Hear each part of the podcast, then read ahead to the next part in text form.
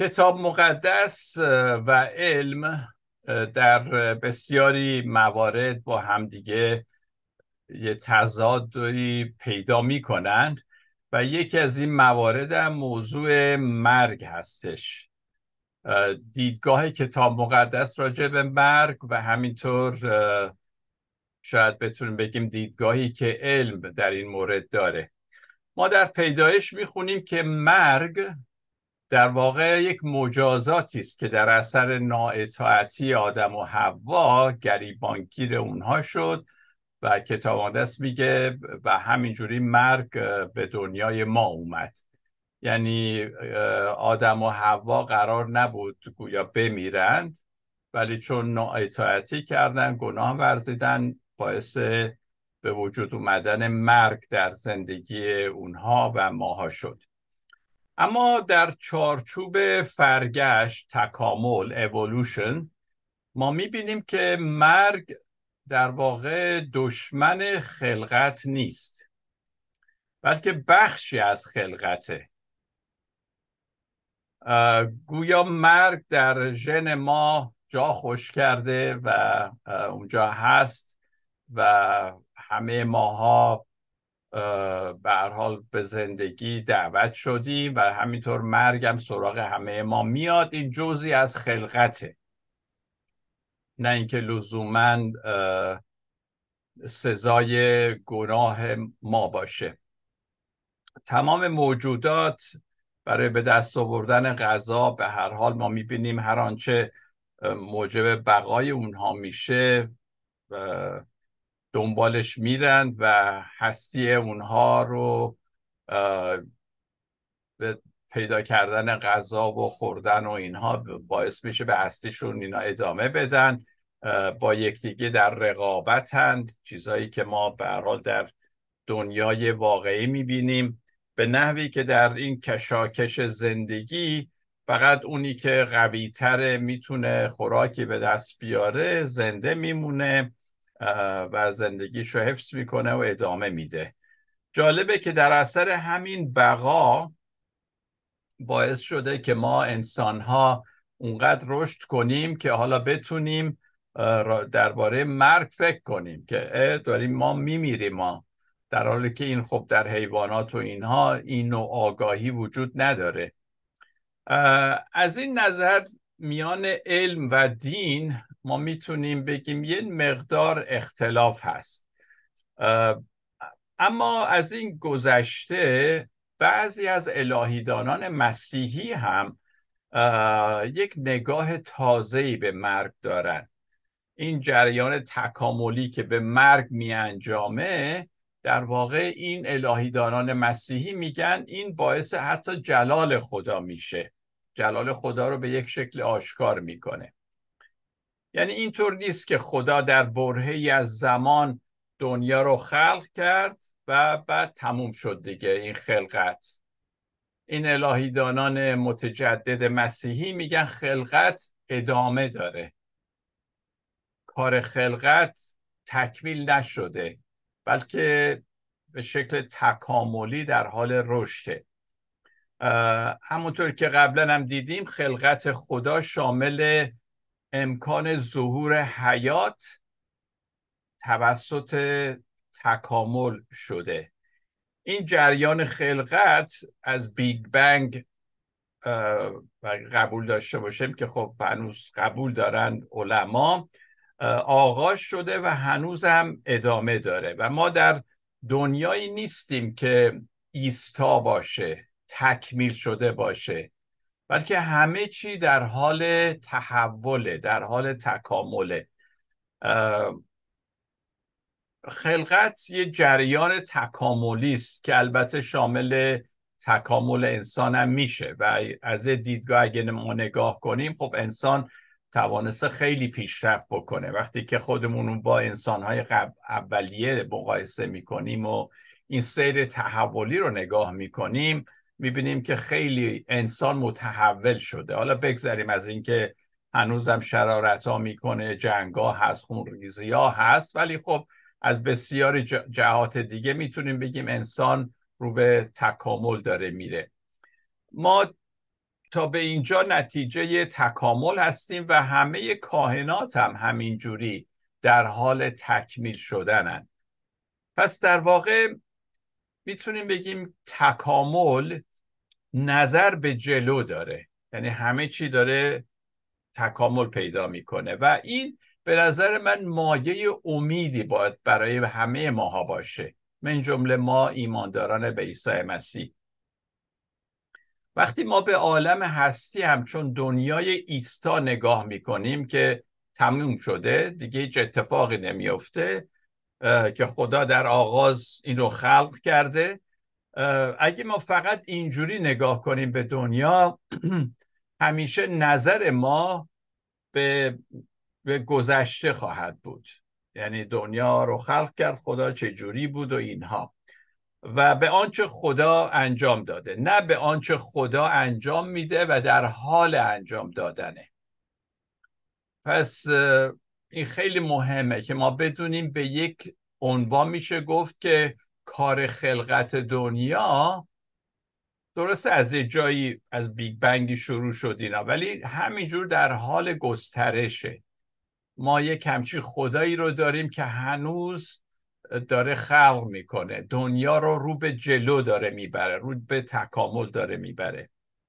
بعضی الهیدانان مسیحی مانند پیر لیت، تیلارد دوشاردن و یورگن مولتمن شاید اینا اسامی براتون ناشنا باشه ولی اینا هستن الهیدانان دیگه هم هستن ولی اینا در رأس قرار دارن. به ما یادآوری می‌کنن که موضع خدا همیشه جلوتر از ماست.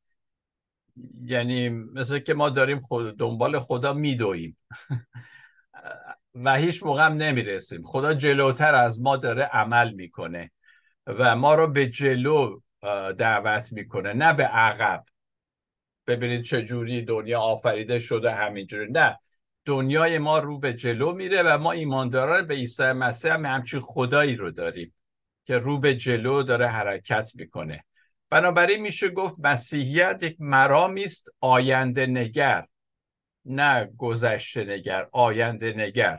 اصطلاحی ما در الهیات مسیحی داریم اسکاتولوژی میگیم بهش. اسکاتولوژی به معنی اینه که ما به, به... به آخرت توجه داریم.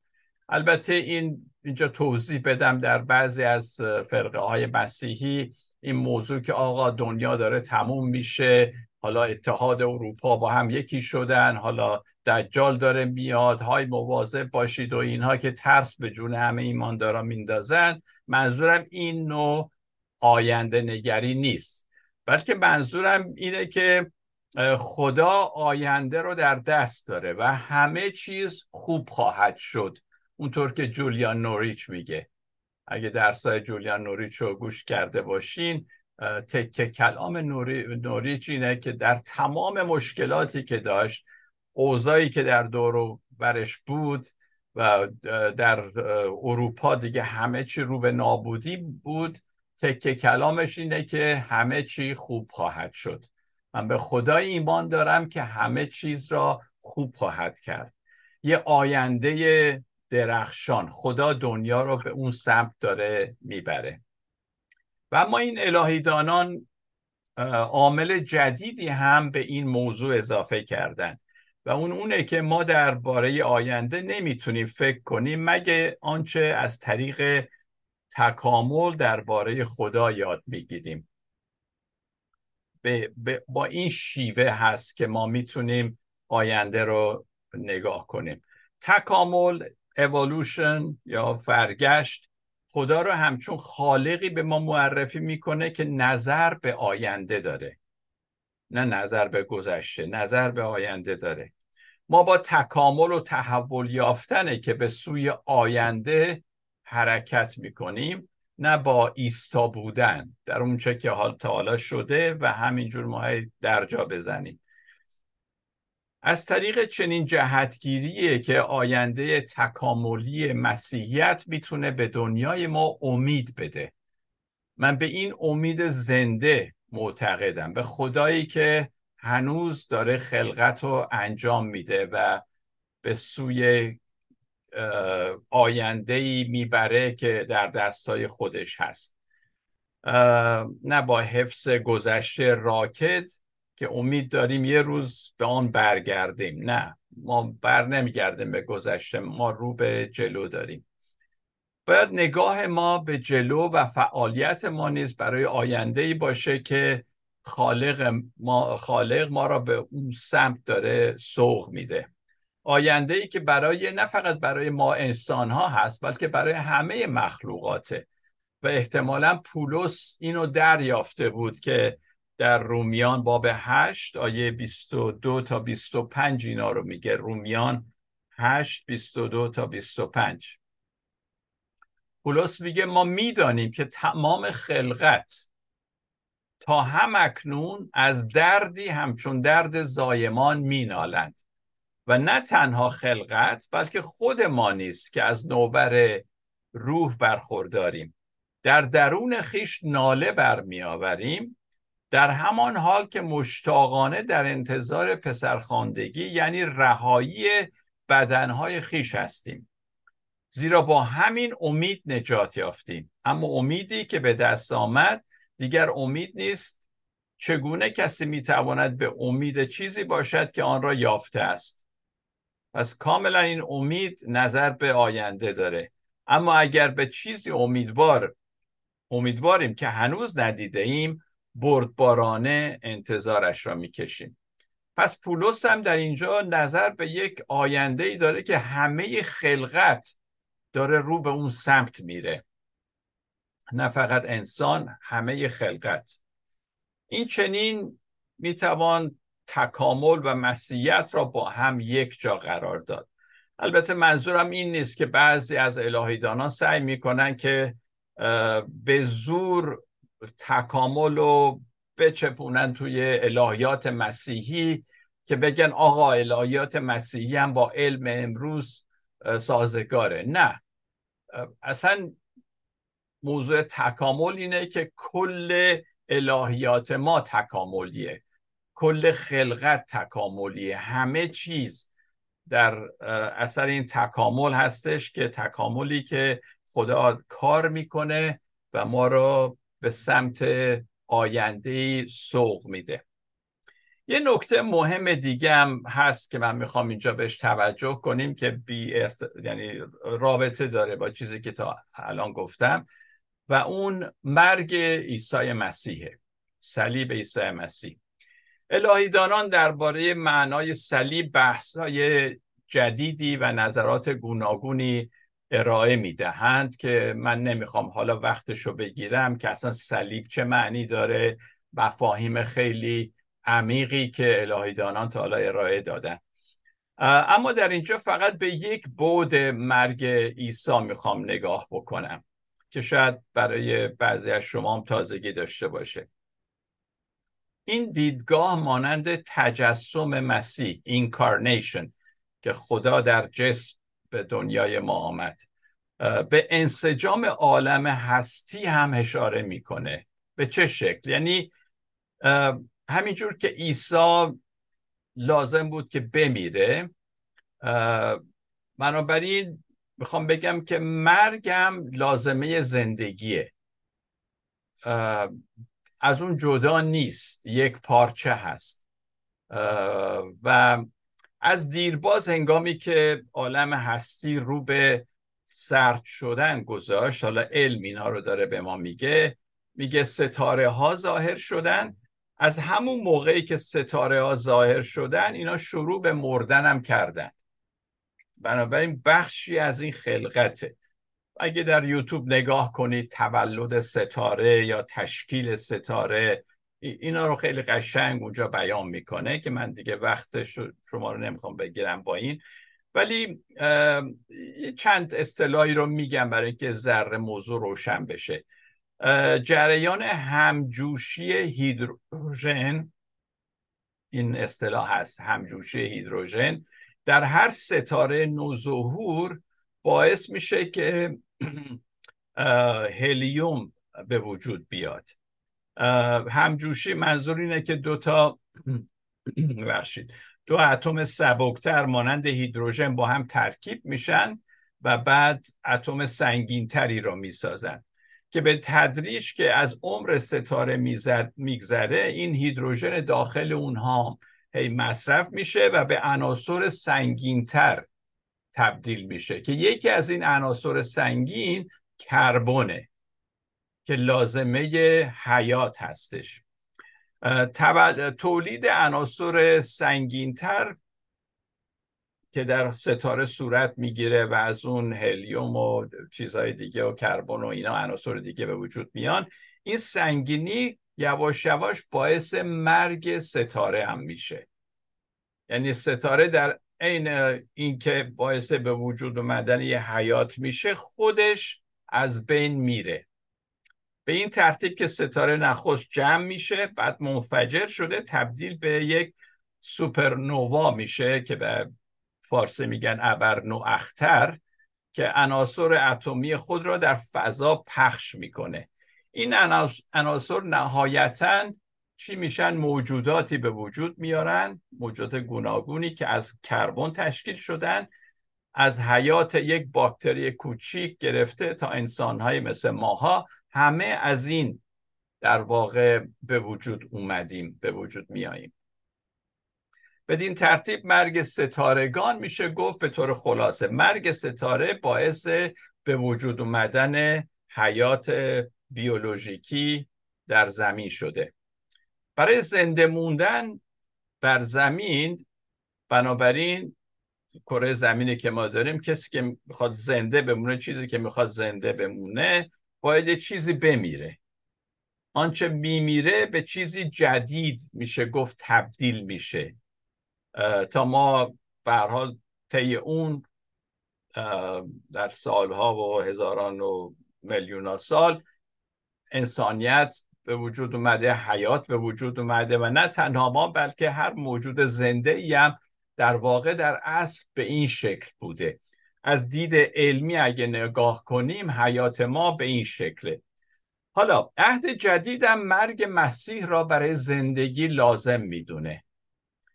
کما اینکه خود عیسی مسیح در یوحنا 12 میگه آمین آمین به شما می‌گویم. اگه دانه گندم در خاک نیفتد و نمیرد تنها میماند.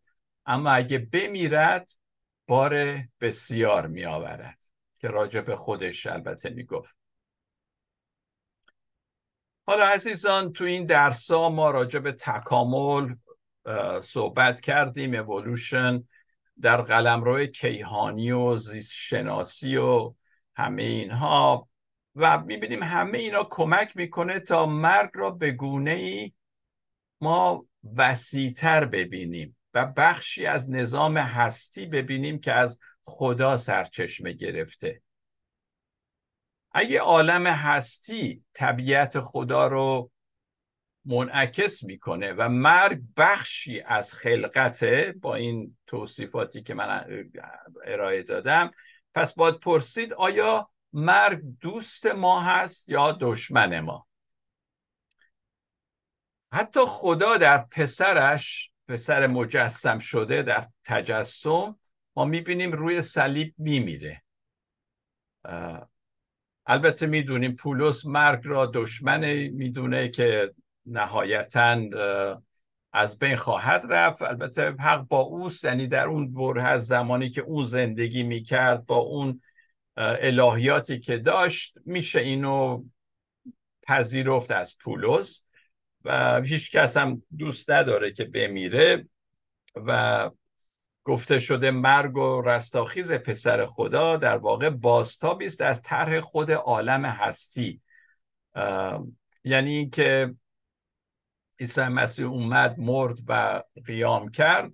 درست خیلی معانی روحانی و دینی بگیم در این موضوع هست الهیاتی هست. ولی در عین حال مرگ و رستاخیز عیسی مسیح اشاره به تمام خلقت می‌کنه که در تمام خلقت این مرگ و رستاخیز به یک شکلی مثل که در کاره. البته در عیسی مسیح رو به بهترین وجه ما می‌تونیم ببینیم. خیلی ملموس که مرد و زنده شد. دانه باید بمیره تا چیز جدیدی از اون حاصل بشه. پس مرگ بخش ضروری از جریان خلقته عزیزان. یعنی تمام خلقت رو در نظر بگیریم هستی به وجود میاد مرگ و این مرگ به یک شکلی دوباره تبدیل به یک نوع زندگی دیگه ای میشه. این یک جریانی است که در تمام خلقت وجود داره. حالا اگه مرگ مجازات خدا نیست برای نااطاعتی اونجور که می‌خونیم در پیدایش و نه دشمنی که باید شکست بخوره اونجور که پولس داره میگه بلکه بخشی از طرح عالم هستی است. پس باید آن را به همین شکلم ما بتونیم بپذیریم. البته کتاب مقدس دیدگاه خاصی داره. همینجور که گفتم نهایتا من فکر نمی کنم خیلی اینا با هم دیگه یعنی ضد همدیگه باشن. منتها به یه شکلی علمی هم ما باید به تمام این خلقت نگاه بکنیم. و اونو مرگ را یک بخشی از عالم هستی بدونیم. خب یه ذره بیایم با واقعیت ها این موضوع رو نگاه کنیم و واقع بینانه نگاه کنیم. البته من با این بحث الهیاتی قصد ندارم که واقعیت مرگ را کلا انکار بکنیم کما اینکه بعضی ها این کار رو می‌کنن. مثلا خب انسان اصلا دوست نداره راجع به مرگ صحبت کنه. حتی من یه موعظه کرده بودم که راجبه این بود که ما خواهیم مرد و راجب مرگ و اینا بود.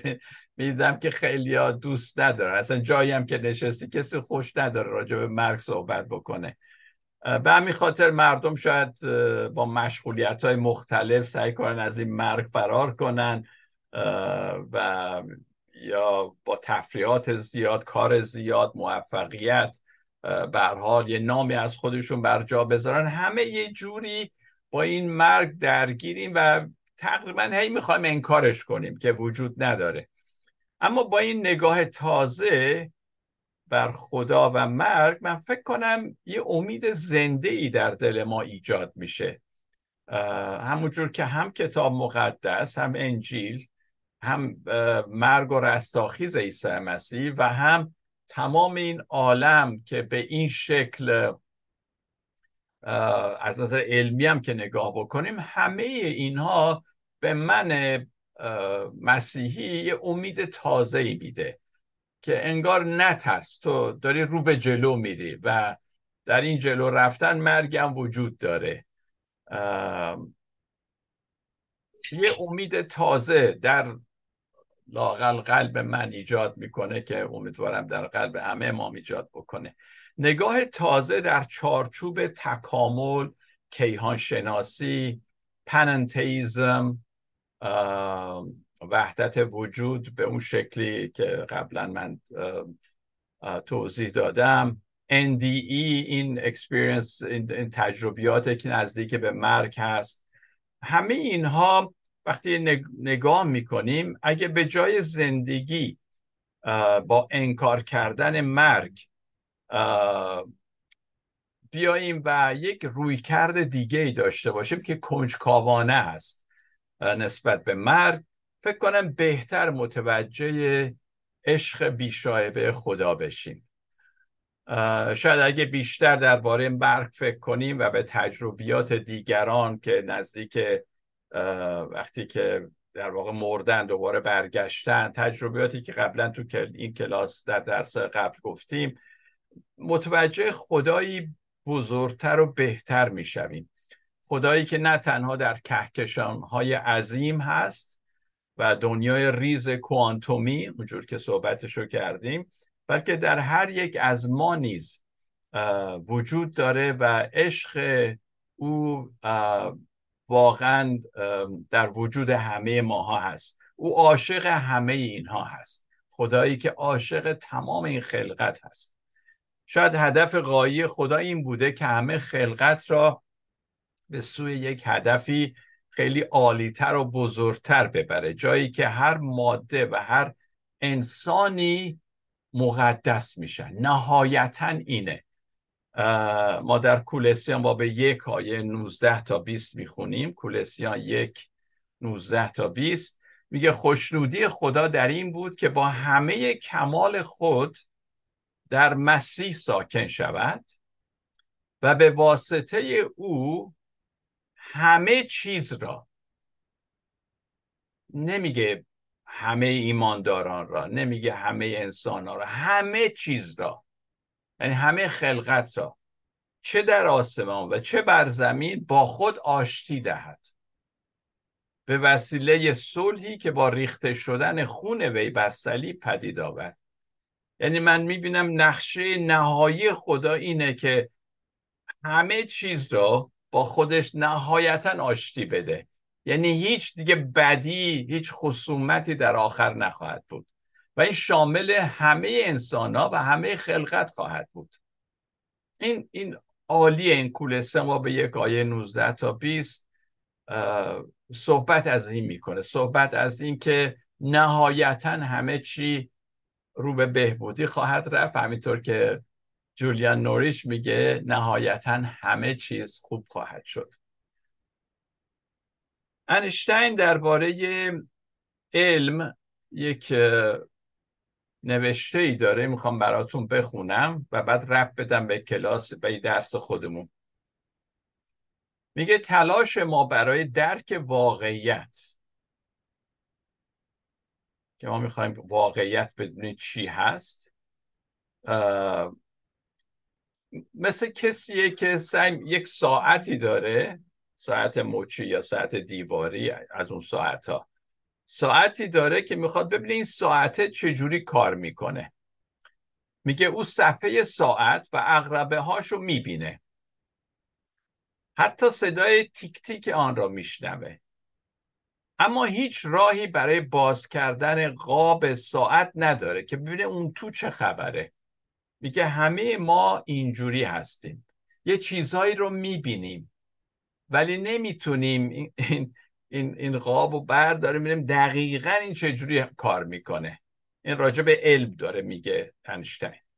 اگه او نابغه باشه این شخص که حالا نگاه می‌کنه به ساعت ممکنه بتونه تصویری از مکانیزمی که باعث به وجود آمدن مشاهدات او میشه تخیلات و حدسیاتی که می‌زنه در ذهن داره ممکنه بتونی حدسیاتی بزنیم اما میگه هرگز اطمینان کامل نخواهد داشت که آنچه در ذهنش تصور کرده تنها راهیه که برای توجیه و توضیح آنچه می‌بیند تنها راه همین باد باشه. می‌تونه حدس بزنه ولی هزاران راه ممکنه باشه برای اینکه بگیم این ساعت چجوری کار می‌کنه. او هرگز نخواهد توانست تصویر ذهنی خود را با مکانیزم واقعی مقایسه کنه سازگار سازگاری به وجود بیاره. حالا آنچه انیشتن در مورد علم میگه من در مورد کارهای خدا و عالم هستی میگم. میگم من سارو حالا داره یک حدسیاتی می‌زنه که داخل این ساعت چه خبره. راجع به خدا داره یه چیزایی میگه راجع به عالم خلقت یه چیزایی داره میگه که یک, یک راهی هست برای فهمیدن. ولی هیچ موقع نمی‌تونه عین واقعیت باشه. تصوری که از امور خدا در ذهن دارم و منم هیچ ادعا نمی کنم که اون که من تو این درس ها یا در هر درس دیگه ای که میگم تنها واقعیت عالمه. نه.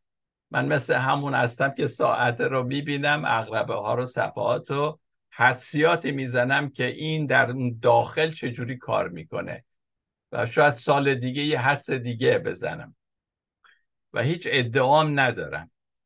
و خدا بالاتر از فکر منه بالاتر از تصور منه.